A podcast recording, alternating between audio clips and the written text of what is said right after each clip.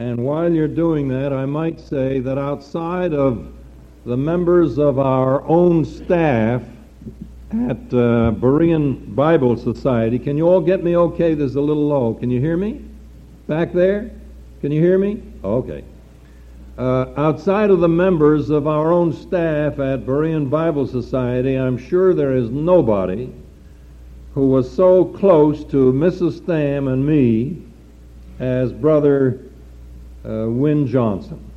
He's been in our home so often, and we had the most delightful fellowship. We'd come home from board meetings in Grand Rapids anywhere from 2.30 to 4 o'clock in the morning, wouldn't we, Brother uh, Johnson? And somehow that woman would hear us. We'd tiptoe in, was sure she couldn't hear it. There she'd be, and she'd make us hot chocolate so we could sleep better. And I don't know how well you know Win Johnson, but he tried to kind of undercut me once in a while, too. One time, he just a little electrical thing he thought he should fix, and he said to Mrs. Stam, Doesn't Neil ever do anything like this? And she said, Well, he's more on the spiritual side. and I don't know whether whether he's been trying to get back at me or what, why I should get this subject, this part of Ephesians 5, which has been a battleground for so many years, even centuries of time, especially as to the bride of Christ. Who's the bride of Christ? But here I have it, so I'm going to do the best I can with you, and I hope you'll be very, very sympathetic. I was talking to Matsar Sulenrock the other day, and uh, he said something that I think I agree with. He said that one of the one of the greatest obstacles to the understanding of the Word of God is an obstinate little monster known as the preconceived idea. Don't you agree with that? Isn't it natural, beloved, for us all? I know it is with me, and I have to keep checking myself. It's so natural for us all to search the Scriptures to confirm our views. and that is not the reason we should search the Scriptures. We should search the Scriptures in order to find our views from that book and always bow before Him and say, Lord, I believe. Now, do you have Ephesians 5? It took you a long while to find it, didn't it? Ephesians 5, please. And I'm going to read to you from verse 22 to the end of the chapter. Wives, submit yourselves unto your own husbands, as unto the Lord. For the husband is the head of the wife even as Christ is the head of the church, and he is the Savior of the body. Therefore, as the church is subject unto Christ, so let the wives be to their own husbands in everything. Husbands, love your wives, even as Christ also loved the church and gave himself for it, that he might sanctify and cleanse it with the washing of water by the word, that he might present it to himself a glorious church, not having spot, nor wrinkle, nor any such thing, but that it should be holy and without blemish. So ought men to love their wives as their own bodies. He that loveth his wife loveth himself. For no man ever yet hated his own flesh, but nourisheth and cherisheth it, even as the Lord the church. For we are members of his body, of his flesh, and of his bones. For this cause shall a man leave his father and mother, and shall be joined unto his wife, and they two shall be one flesh. This is a great mystery. I speak concerning Christ and the church. Nevertheless, let every one of you in particular so love his wife even as himself, and the wife see that she reverence the husband. Now, this passage centers around three ideas. I've written on them years ago, but I've had, I hope, further light on the subject and further ideas about it, which I hope may prove a blessing to you. The three ideas that are, lie at the center of this passage are the church, the bride, and the body. Now, we're going to deal with these three in that order. First, the church, it speaks about the church.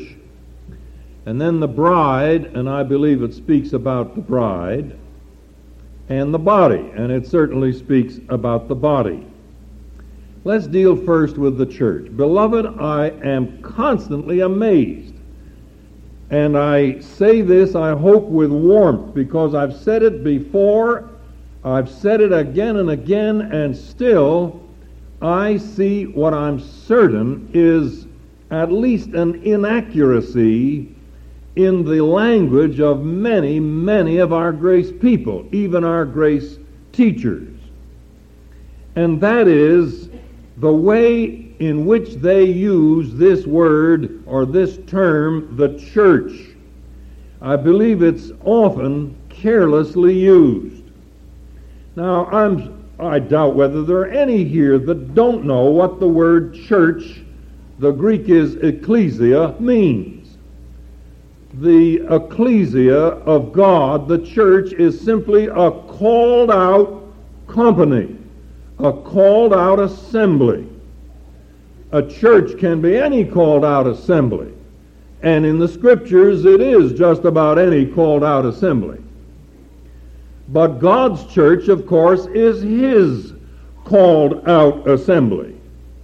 Now, this word church is not a dispensational word. Our beloved, now long gone brother Scofield, Dr. Scofield, seemed to think it was a dispensational word. It is not a dispensational word. It is an interdispensational word. God has always had His church, His people called out from the world to Himself. In Matthew 7, I beg your pardon, in Acts 7.38, Israel is called the church the church in the wilderness. Israel was God's called out people then. Do you remember in Matthew chapter 18, verse 17? The church was evidently in existence when our Lord was on earth. For he said, if your brother trespasses against you, go talk to him about it privately. If he won't listen, bring one or two others and talk with them again. Then, if he won't listen, tell it to the church. The church was in existence then. Certainly, the church was in existence at Pentecost.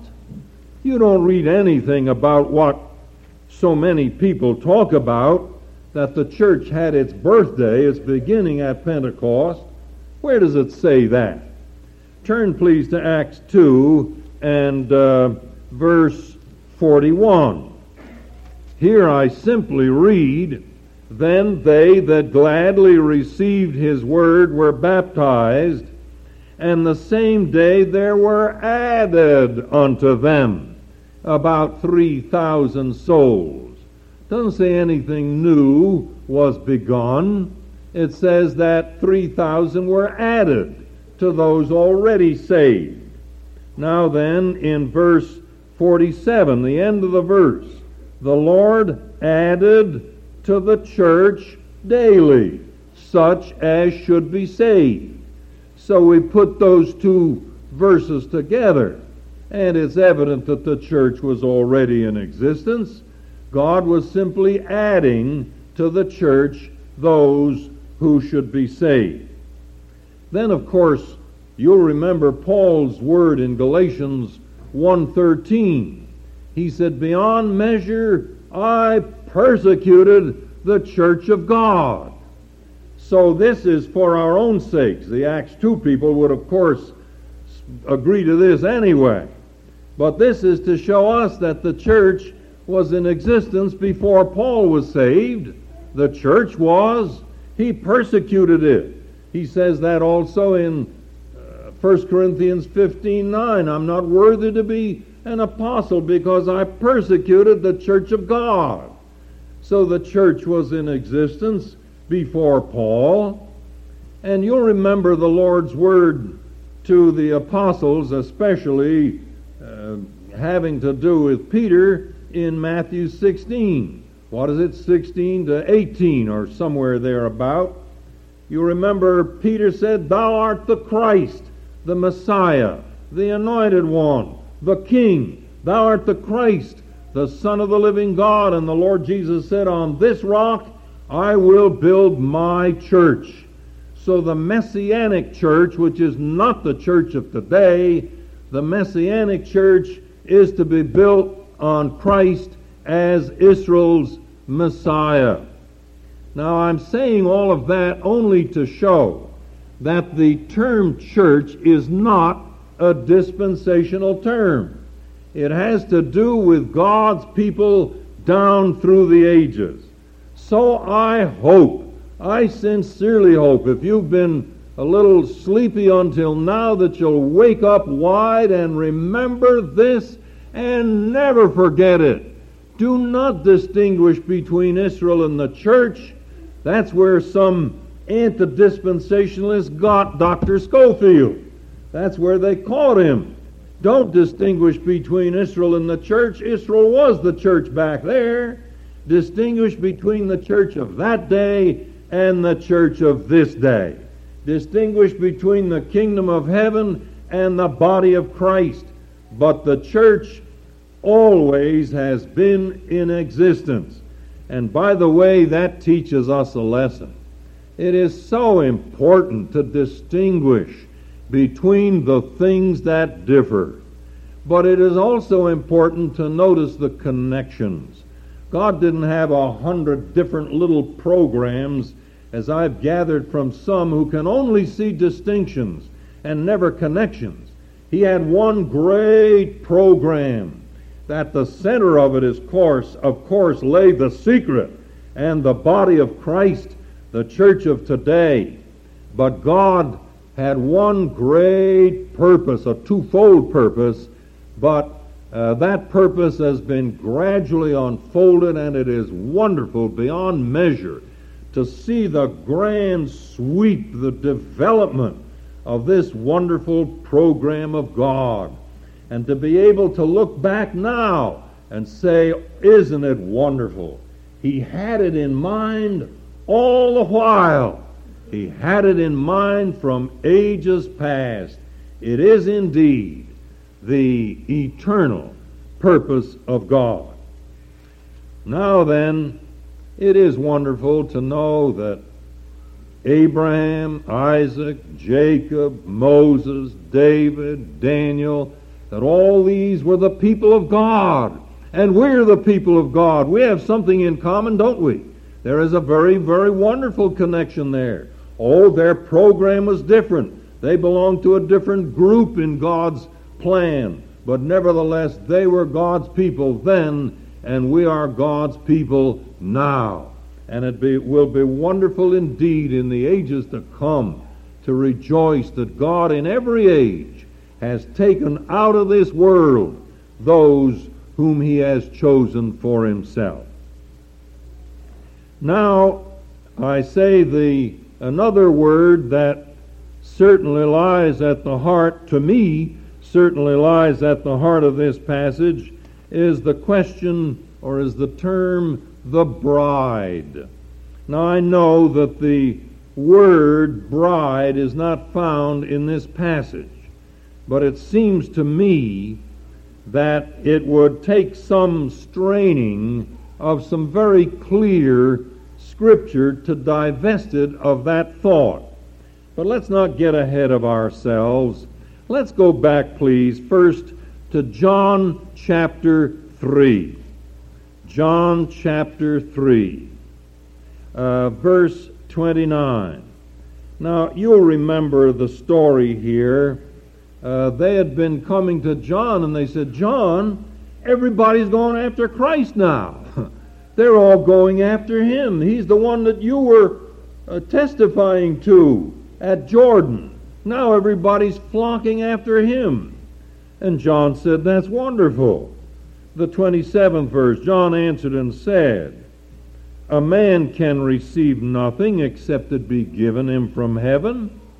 You yourselves bear me witness that I said, I am not the Christ but that I am sent before him. I'm his herald. He that hath the bride is the bridegroom. But the friend of the bridegroom who standeth uh, and heareth him rejoiceth greatly because of the bridegroom's voice. This my joy, therefore, is fulfilled. He must increase, but I must decrease. I'm going to be saying something about this later. But surely Christ is presented here, is he not, as a bridegroom. I believe, as I've said, that in Ephesians 25 it would take some forcing, some straining to divest that passage of the thought of a bride and bridegroom.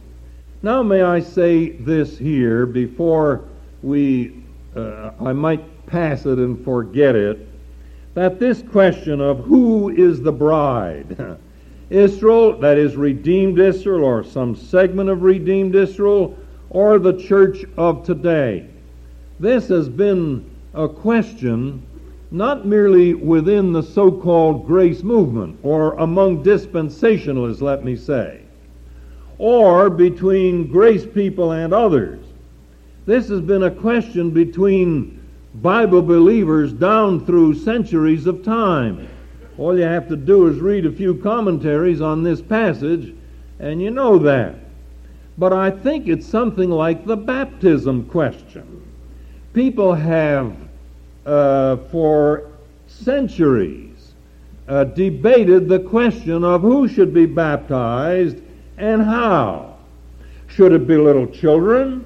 Or should it be adults who have come to the age where they can repent or believe or whatever? Who? Who should be baptized? And how should they be baptized? By a little few drops of water? Or by pouring? Or by immersion?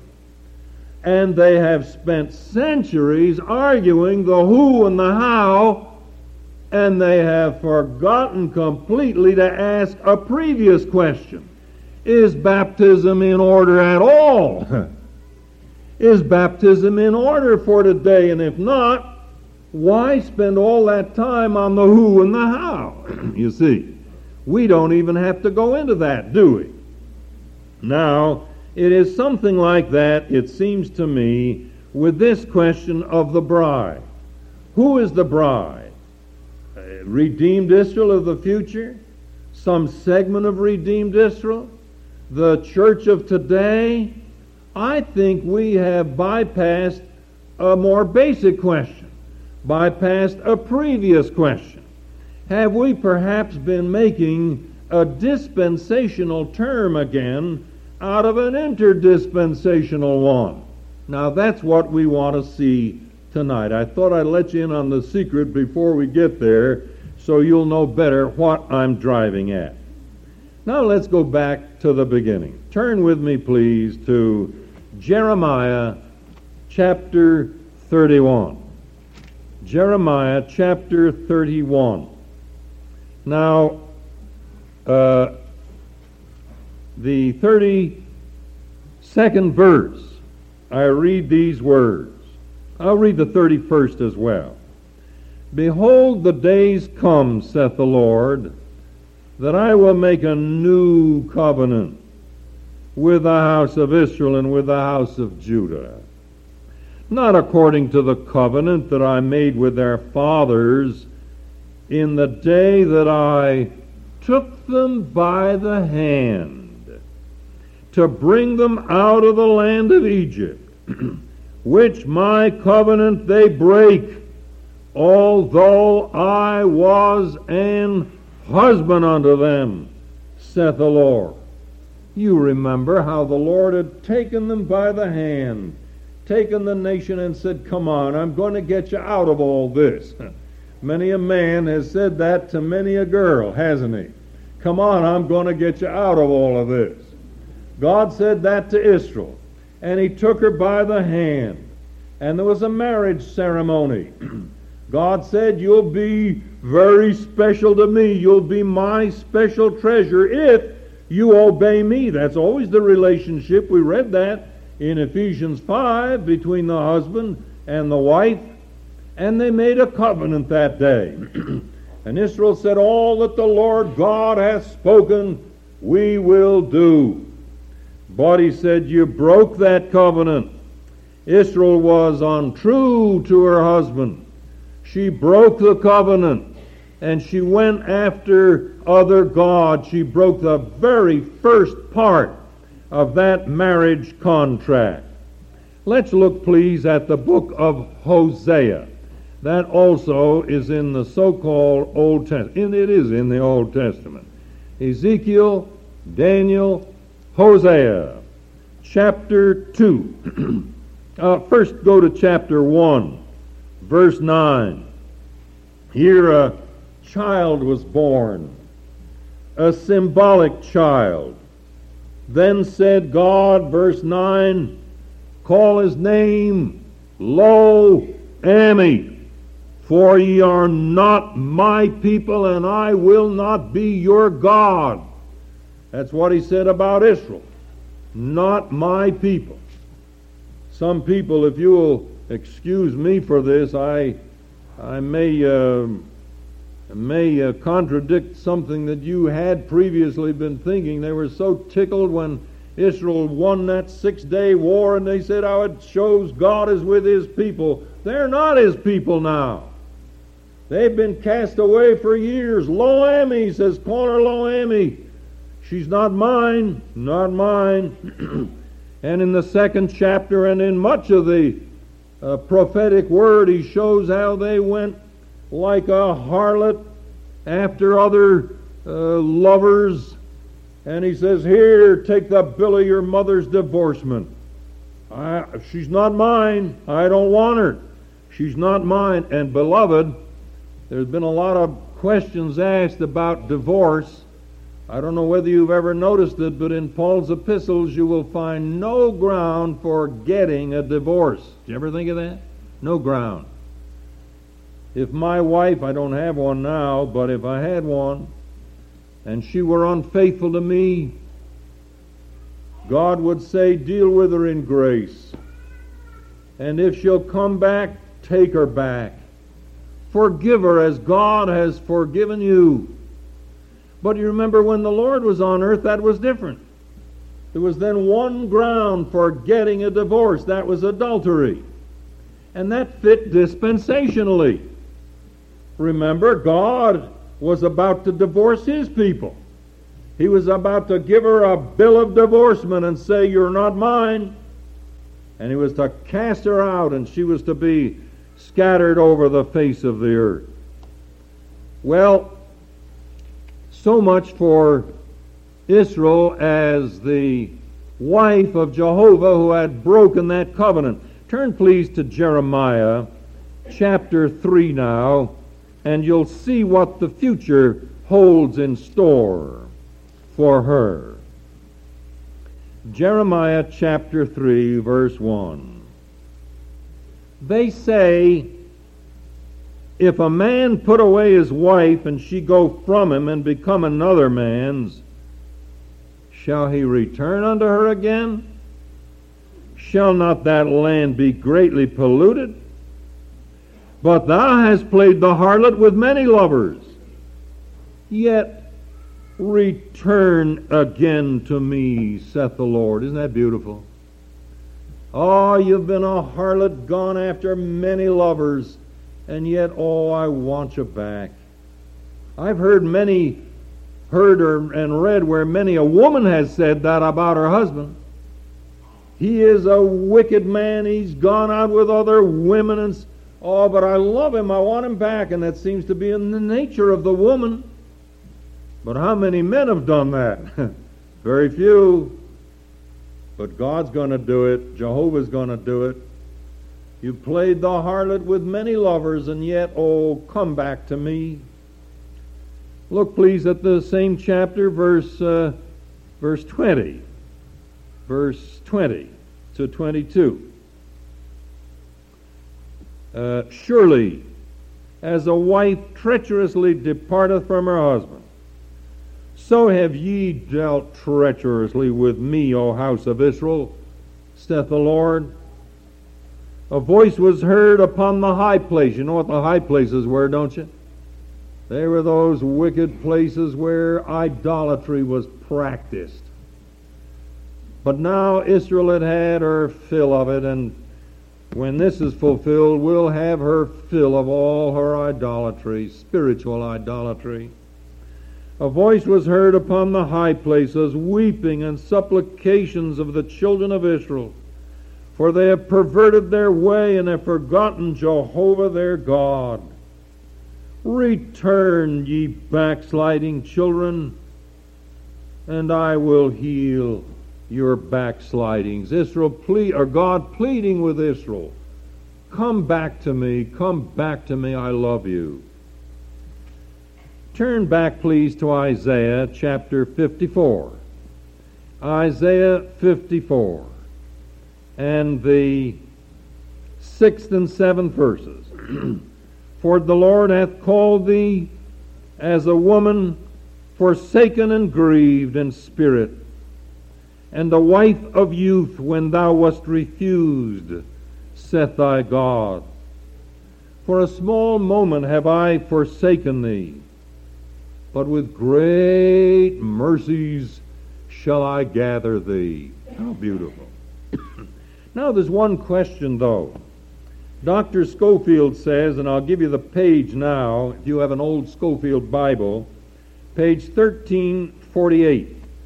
1348, Dr. Scofield says at the end of note number one, a forgiven and restored wife could not be called either a virgin or a bride. but here I'm afraid Dr. Scofield was wrong. And he limited the infinite, infinite. Does somebody want to get me some nice fresh water? Where's my Oglesby friend? I don't often need it, but there she is, right on the spot. I think Dr. Scofield was wrong here and he limited the grace of God. For Israel will be restored as both a bride and a virgin. Remember, this will be a different generation in Israel, so that it could be both a bride and a virgin. Isaiah 62, please. Isaiah 62 and verse 5. 62, verse 5. For as a young man marrieth a virgin. Now remember what picture we just saw? The bride was spent and withered and gone. She was done. Her life of debauchery and treachery. And yet Jehovah says, Oh, I want you. Come back to me. Now in 62.5 of Isaiah, as a young man marrieth a virgin, so shall thy sons marry thee. There's going to be joy and a marriage, joy, if you please, in all the land. And as a bridegroom rejoiceth over the bride, so shall thy God rejoice over thee. And the the second of Joel, please. Joel chapter 2. Ezekiel, Daniel, Hosea, Joel. chapter 2, verse 16. Gather the people, sanctify the congregation, assemble the elders, gather the children, and those that suck the breasts. Let the bridegroom go forth out of his chamber and the bride out of her closet. There's going to be a wedding. Verse 27 And ye shall know that I am in the midst of Israel, and that I am the Lord your God and none else, and my people shall never be ashamed. Now, with all this in mind, now put yourself in that audience in John 3, where they're telling John the Baptist, remember what he had been doing, calling Israel back to repentance. Repent, repent, for the kingdom of heaven is at hand. And he was the forerunner of the Messiah. and they complained to John, as many a devotee of a person has done. Said, uh, You're not getting enough glory. They're all following him now. They're all running after him. John says, Wonderful. Didn't I tell you that? That's what I want. He's the bridegroom. Thank you so much. You're kind. He's the bridegroom. I'm not, I told you I was not the bridegroom. He's the bridegroom. And I'm just a friend of the bridegroom. He was trying to make a match, if you please.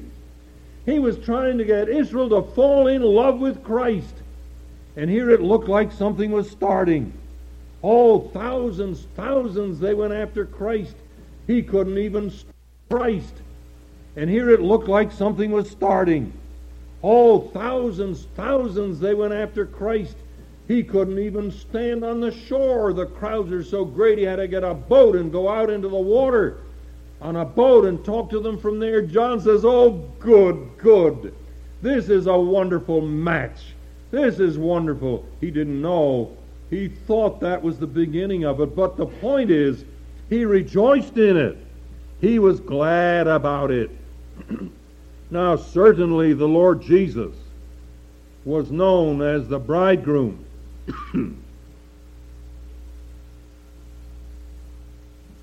Thank you for your patience. And he presented himself as the bridegroom when he was on earth. What about the parable of the marriage supper? What about the uh, the ten virgins? What about his own statement? Will the children of the bride chamber mourn when the bridegroom is with them? They were finding fault because the disciples were eating and drinking and they didn't fast enough to suit them. Well, he said the bridegroom is with them. The children of the bride chamber, the ones that are sort of running the, the getting the marriage plans together. Well, they ought to be rejoicing, shouldn't they? The bridegroom is with them. now then, Let's go now to the epistles of Paul. Will you turn again to Ephesians 5? Ephesians chapter 5. Now, beloved, I'm going to ask uh, each one of you, it may be a little harder for some than for others. Perhaps in your mind has been that question which so long, I must say, was in my own mind. Who's the bride? Israel or the church of today? See? And it dawned on me, oh, I used to hear this debated by Dr. Wertheimer and Ironside and Newell and these men. And they never seem to get anywhere, just like they never get anywhere who argue, how do you baptize whom? you see? There's a previous question. And I hope that you who have been asking yourself, as I used to ask myself, who's the bride we'll ask this previous question Have we been making a dispensational term out of an interdispensational one? Now, we saw the bridegroom certainly referred to in the prophet and the prophetic word, did we not? We see the bridegroom referred to in the record of our Lord's earthly ministry. And I must say that as I used to listen to these men talk about both sides, I was greatly confused. I never got any light on it. I'd read that part in John. He says that Christ is the bridegroom, and the prophets say that Jehovah is the bridegroom of redeemed Israel. And yet, when I read this in Ephesians 5, I can't get away from it. Let's just read verse 25 and 6 and 7. Husbands, what's that next word? Oh, you don't have to hesitate. This is school here. We play school in these meetings. Husbands, what? This has something to do about love, doesn't it? love and courtship, if you please. Husbands, love your wives, even as Christ, what did he do to the church? He loved it. And he gave himself for it, that he might sanctify and cleanse it with the washing of water by the word. Now, the word bride and bridegroom is not there, but the word Trinity is not in the whole Bible. Do you believe in the Trinity? Yes or no? Yes, of course you do. And there are many words not found in the Bible, while nevertheless the truth is found there. And I can see nothing but a, I, well, I can see more than, but I, I can't get away from the love story here. He loved the church. He wanted her for himself. He died to have her.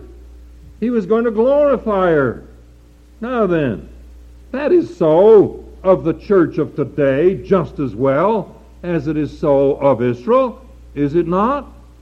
I can I can see it no other way. Maybe during the week some of you will be able to convince me back again, but I'm afraid it would have to be back to my former confusion because this seems to make simple sense to me. Uh, we haven't finished yet, but so far, don't we have to say that both of them are love stories? They're pictures of love and of marriage. And this agrees with the, Paul's epistles in general. What does he say in, in uh, Romans 7 4? Ye are dead to the law that ye might be married to another. Who's the other? Well, I'm sure nobody questions. Christ is the other one. You've become dead to the law that you might be married to Christ. Second Corinthians, the 11th chapter, and the second verse, you know that by heart. I'm jealous over you. jealous for Christ's sake. For I have espoused you to one husband. I've betrothed you. I've, I've made you promise that you'll belong to one husband, that I may present you as a chaste virgin to Christ. I can't see anything else but that love story there, that love symbolism. Then, of course, you have it again here. Now, I realize that this also speaks of the body.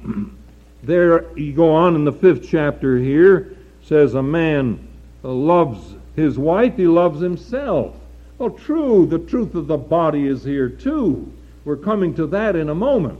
But don't use one to cancel out the other. That's like saying we aren't a temple because we're a body. We're not a body because we're an army. We're not an army of soldiers, pardon me, because we're a garden. We're not a garden because we're ambassadors. Oh, you don't use one to cancel out the other. Both, pardon me, the bride and the body are pictures of the relationship. That's what I call my tired call. But I'm not that tired yet. I'm not through yet. Just a few moments. now then, don't you see the analogy? Paul, like John, was rejoicing. John says, Oh, I, I, want Israel to fall in love with Christ. I want to see a marriage here. I want to see them united again, or he didn't say again, and the scriptures don't. I want to see them united as a virgin as a, as a new bride to Christ. and Paul says, I've betrothed you to Christ. I'm jealous over you. I want to see you really love Christ. Now, there is an objection that may seem more pertinent here, more valid, and that is that he goes on and he talks about the body and has a good deal to say about the body. But, beloved, that seems to me to be so simply answered. Turn with me to Genesis 2. Genesis chapter 2. Now, Genesis is the seed plot of the Bible. There you read a very significant opening verse. In the beginning, God. well, I'll be all right, don't you worry. In the beginning, God created what? Oh, not the universe? Why didn't he say the universe? Well, because he had a different plan for heaven and had a distinct, distinctive plan for the earth. And he didn't say one word about that secret plan, but we now know he had that in mind. We now know that he was careful to word it just as he did. Now, the second chapter, please. Here we come to the bride and the body. Verse uh, 21 of chapter 2. I beg your pardon, I'm in the first chapter here. Chapter 2, verse 21. And the Lord God caused a deep sleep to fall on Adam, and he slept. And he took one of his ribs and closed up the flesh thereof instead. And the rib which the Lord God had taken from man made he a woman, and brought her to Adam. And Adam said, This is now bone of my bones and flesh of my flesh. She shall be called woman because she was taken out of the man. Therefore shall a man leave his father and his mother, and shall cleave unto his wife, and they shall be one flesh. Did it ever occur to you that Paul uses that almost that exact terminology, practically quotes it from Genesis here in, in Ephesians 5. Let's look at it. Verse 30 For we are members of his body. Now that's what Adam said about his bride, right? He said, We are members of his body, of his flesh, and of his bones. For this cause shall a man leave his father and his mother, and shall be joined unto his wife, and they two shall be one flesh. What I'm getting is uh, getting at is this. I believe it is not scriptural, not certainly not completely scriptural, not exactly scriptural to say that redeemed Israel is the bride, or that the church of today is the bride. But I believe with all my heart that all whom Christ loved, for whom he gave himself in death, and who will someday be glorified because he died for them, I believe we all belong to the bride. I believe that this is a symbolism that is so simple, if we would only take it in its simplicity, there wouldn't be a great problem about it. He loved her. He wanted her for himself. He died to have her, and he's going to glorify her. Isn't that true of every saint who ever lived in whatever age? I wanted to talk about the body too. Uh, maybe if you'll let me speak next year, I can come back to that. But just one more thing about the bride. And that is found in Revelation. Let's turn to Revelation, please. The book of Revelation and uh, chapter 21. Chapter 21 of Revelation and uh, first verse 2. I, John, saw the holy city, the new Jerusalem, coming down from God out of heaven. He didn't say I see it on earth.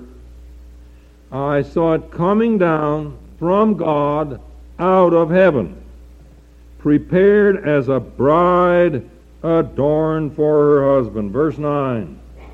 And there came unto me one of the seven angels which had the seven bowls full of the seven last plagues, and he talked with me, saying, Come hither and I will show thee the bride, the Lamb's wife. and he carried me away in the Spirit to a great and high mountain, and showed me that great city, the holy Jerusalem, descending out of heaven from God. Now, beloved, is it not true that Genesis is the seed plot of the whole Bible? I think everybody here would agree with me on that. And I rather think the great majority of you would agree that Revelation is the complement to Genesis. In Genesis, we have Satan's appearance in the Word. In Revelation, we have Satan's final doom.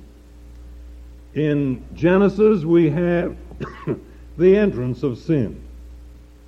In Revelation, we have the final judgment of sin. Does this bother you too much?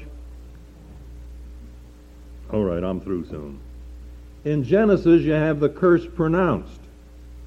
In Revelation, you have the curse removed. In Genesis, you have the tree of life denied to man.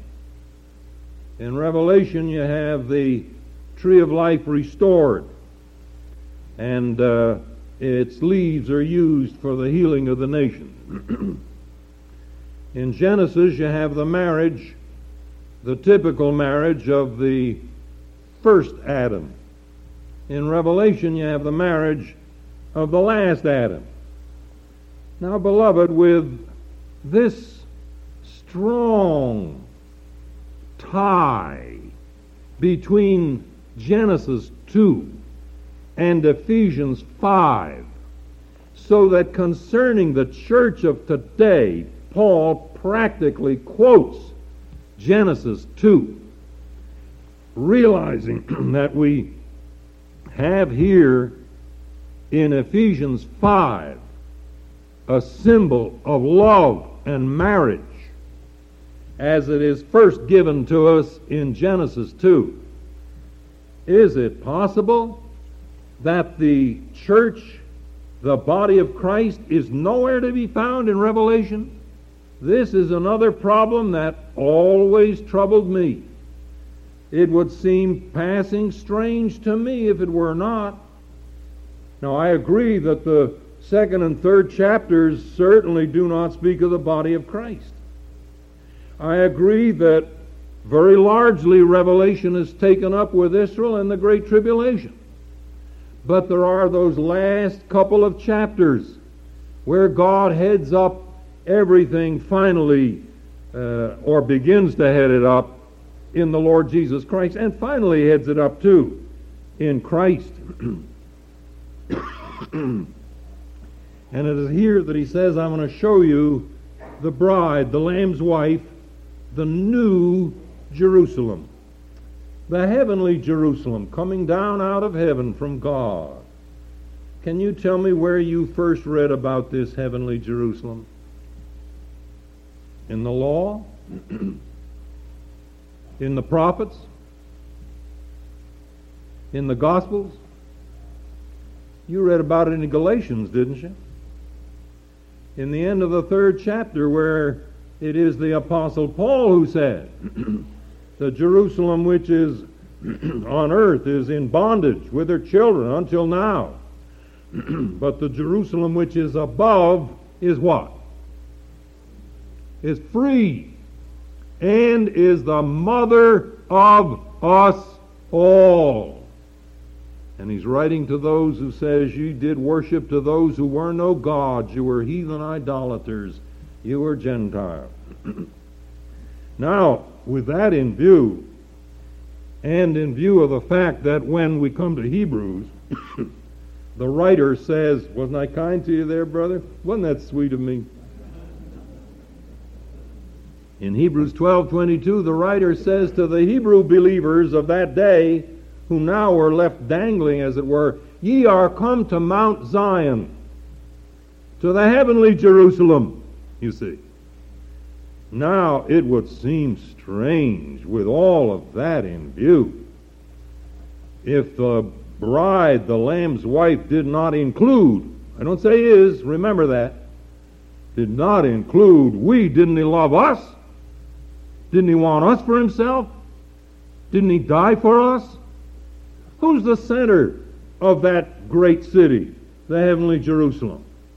Who is this light? Christ, isn't that true? If Christ the head is there, do you mean the body is somehow excluded?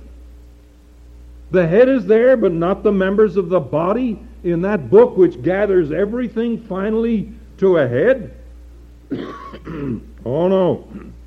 I believe with all my heart that we are part of that new. Isn't it interesting? I agree wholeheartedly with uh, what Brother Floyd Baker said last night that the body and the and Israel and the Gentiles maintain their identity for ages to come. I don't know whether I dare say forever or not. I don't know that that's revealed. But they're all together there in the New Jerusalem. Israel is there. The nations are there. They eat of the leaves of the of the tree of life. You mean we're not there? With Christ in the where he is the center of the glory of everything? And with all this in view, it is not one bit strange to me that in 22 of Revelation, verse 17, I should read these marvelous words. 22:17. and the Spirit and the bride say, Come.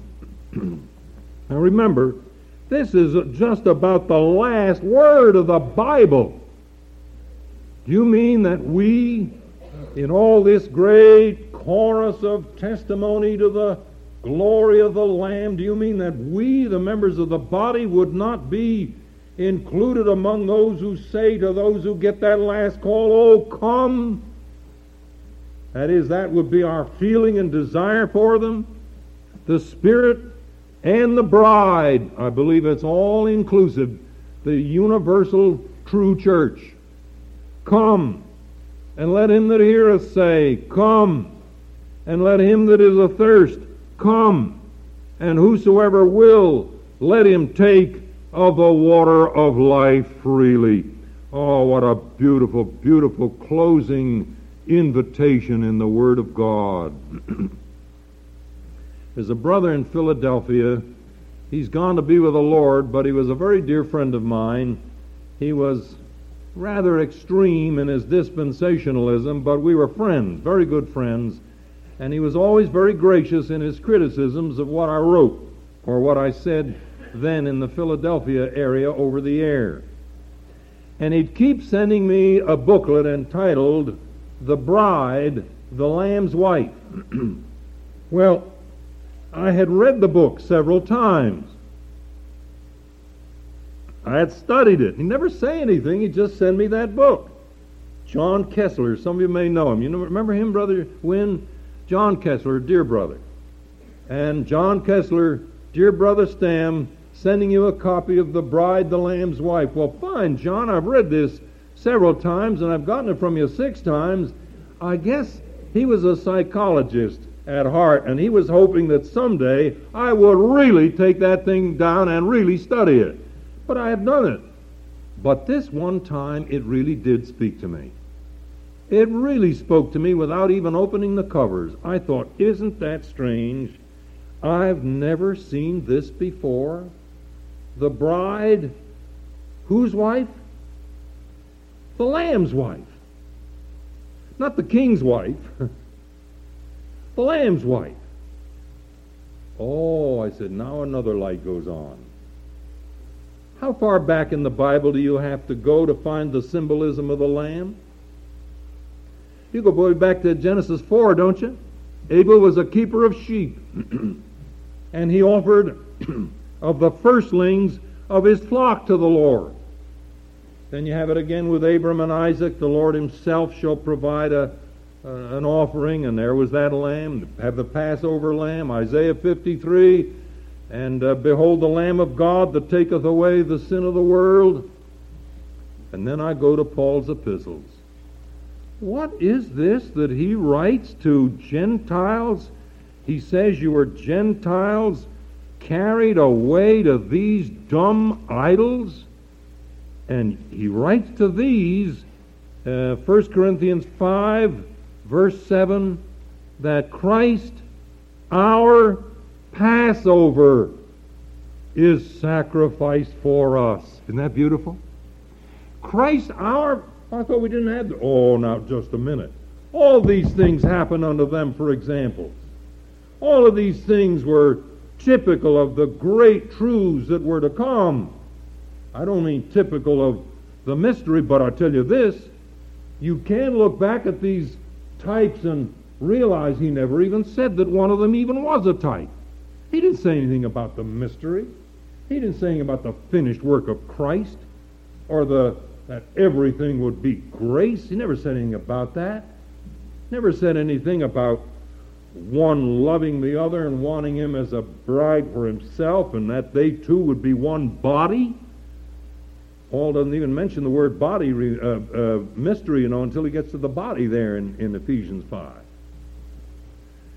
But uh, these were all lessons for us, and he says, Christ, our Passover, has been sacrificed for us. Then in 1 Peter, what is it, 118 and 19, we're redeemed not with corruptible things such as silver and gold. I know he's writing this to the diaspora, the Jewish people that were scattered, but he said, We are redeemed. They've learned something he didn't know at Pentecost. They've learned something now through Paul that they didn't, Peter didn't preach at Pentecost. We're redeemed with the precious blood of Christ as of a lamb without blemish and without spot. well, thank the Lord. He's the bride, or we're the bride, all believers, of the Lamb. The Lamb who died for all who ever were to accept Christ as Savior. And isn't it wonderful, beloved? Where we come to the book of Revelation, I don't have time even to turn to it. But uh, John is told, oh, yes, somebody has the authority to open the, that's that book, which I take it is the title deed to the universe. And John looked around. He says, I saw, and in the midst, in the midst, in the midst of everything, a lamb, looking as if it had been slain. and there you have that great song to him. To the Lamb that was slain be glory and honor, honor and dominion and power and so on. All the glory must go to him. And isn't it wonderful, beloved, that someday in the ages to come, the great millions who have ever lived, all that have ever been redeemed, at the center of everything will be not Mussolini or Hitler or Stalin or any of these men that would step on the lives of thousands of others to get the glory themselves, but to the one who gave up his glory and stooped to the cross and died in agony and disgrace and shame for sins he never committed. Oh, I'm so glad he deserves the glory, does he not?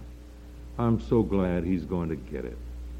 Now, if you haven't agreed with this, at least there may be a third view for you to think over. I always try to avoid trying to force anything. If we say, as Dr. Scofield says, that the church of today is the bride, what am I going to do with John 3? I have to force it to make it something else. If I say that redeemed Israel is the bride, what am I going to do with Ephesians 5? I have to force what to me seems like very simple language and make it mean something else. Now I can look and I can say, oh, thank God. I, I, I believe I see it. It seems to me very simple and clear, though I may not have stated it. I've stated it with difficulty anyway. But I believe it seems very clear to me. He loved us. He wanted us for himself. He died for us. And someday he's going to glorify us. Now, I spoke about the church and the bride. I didn't get a chance to get to the body. Oh, that's the most glorious of all. Oh, what a blessed truth. That is a dispensational term. There can be no question about that. Because as enemies, Jews and Gentiles reconciled to God in one body. And to be reconciled, Israel had to be alienated first. And now they're being reconciled in one body. I'm sorry if I didn't do as well as I should have or could have, but I did my best, I hope. And I pray that the Lord will bless this meditation to your hearts and perhaps give you a great blessing even in the days to come through it. Thank you, dear brethren.